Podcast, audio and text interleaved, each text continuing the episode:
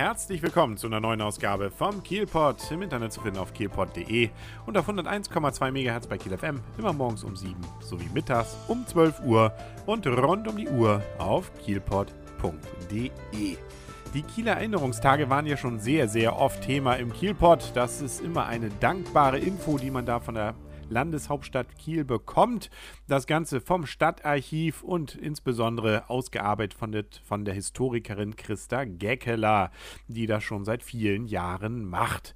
Und in diesem Monat war es und ist es der Juli 1932, den sie sich genauer angeguckt hat und genauer gesagt der Untergang des Segelschulschiffs Niobe. Ja, 1932, wir rechnen mal kurz zusammen, sind also 80 Jahre, die das Ganze her ist. Und folgendes war passiert, nämlich erstmal deutete sich nichts irgendwie hin auf eine Katastrophe. Das ist so wie bei XY ungelöst. Er ahnte zunächst nichts und man ahnte zunächst nichts am 25. Juli 1932. Da war nämlich das in Kiel beheimatete Schiff Niobe, was ein Segelschulschiff war, mit 109 Mann Besatzung von der Blücherbrücke aus zu einer Ausbildungsfahrt in die Ostsee aufgebrochen.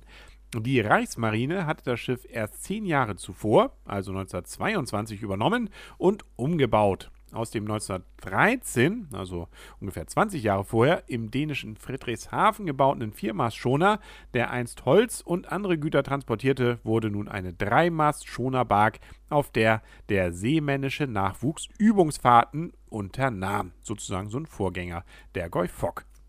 Über Fehmarn, dem ersten Zwischenstopp der Reise, türmen sich am folgenden schwülheißen 26. Juli 1932 Gewitterwolken auf. Der Wetterbericht kündigt frische Böige Südost- bis Südwestwinde, zunehmende Bewölkung mit leichten Niederschlägen, mäßig bis gute Sicht an. Ja, sowas kennen wir ja zurzeit auch. Um 11.30 Uhr heißt es dann Gefahr auffrischender Südwestwinde.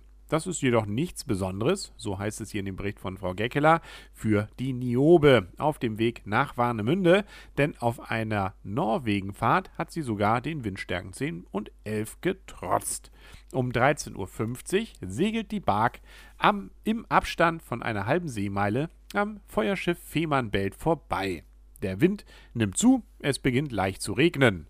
Kommandant Heinrich Rufus lässt sicherheitshalber die Obersegel bergen. Ölzeug wird ausgegeben. Um 14 Uhr gehen die Kadetten der Backbordwache zum Unterricht in ihren Wohnraum unter Deck. Bullaugen und Luken sind wegen der sommerlichen Temperaturen geöffnet. Wir merken, da braut sich was nicht nur am Himmel, sondern eben leider auch auf dem Schiff zusammen.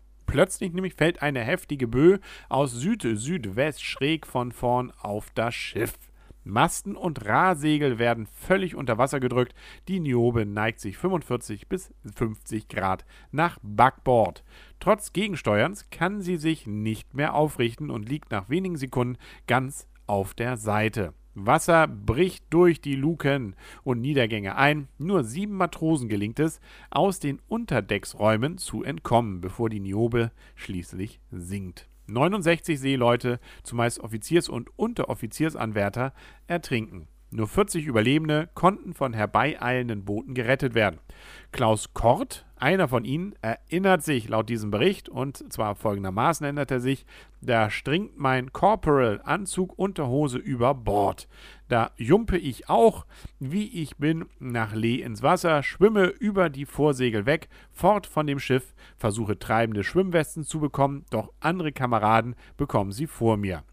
Als ich mich umdrehe, ist nichts mehr von unserem stolzen Schwan der Ostsee zu sehen, als der Klüverbaum und auf diesem der Matrosen gefreite Lammers, der nicht schwimmen kann. Hm, Dramatik, Dramatik. Nach der schwerwiegenden Bergung des Schiffs wurden 33 Tote am 23. August 1932 unter großer Anteilnahme des In- und Auslands auf dem Kieler Nordfriedhof beigesetzt. Heute erinnern dort die 33 Gräber und eine Grabmalwand an den Untergang.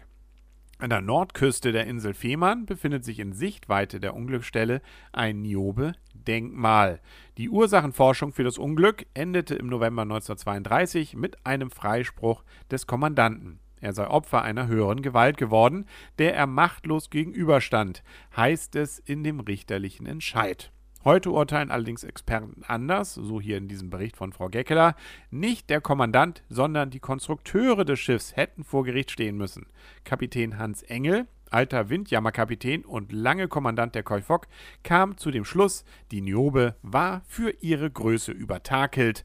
Der stolze Schwan war einfach kopflastig. Wer mehr dazu wissen will, der kann einen ausführlicheren Text finden auf kiel.de slash Kultur oder auch auf stadtarchiv-kiel.de. Ja, und morgen hier auf kielpot.de und auf 101,2 MHz bei Kiel FM gibt es weitere Infos, was sonst so gerade aktuell in Kiel passiert. Also wieder einschalten. Bis dahin wünscht alles Gute, euer und ihr, Kaulius. Und tschüss.